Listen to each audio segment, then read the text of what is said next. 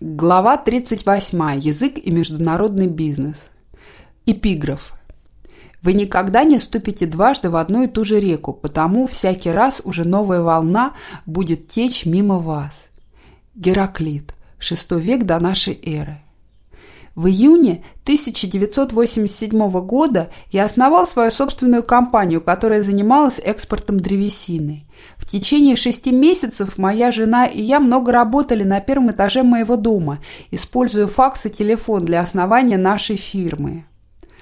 Я пропутешествовал, вероятно, тысячи километров на машине по всей Западной Канаде. Я пролетел десятки тысяч километров на самолете, завязывая деловые связи в Японии и в Европе. Сейчас, спустя 15 лет, у нас есть офисы в Ванкувере, Северной Альберте, в Швеции и в Японии. Это значит, что в конце концов я организовал свой международный торговый бизнес.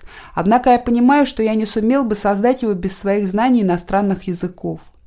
Надо сказать, что успех в бизнесе зависит не только от знания языков. Есть бесконечные примеры выдающихся бизнесменов, которые владеют только одним языком, особенно если этот язык английский. Однако лингвистические знания могут помочь во многих случаях, и они, конечно же, помогли мне.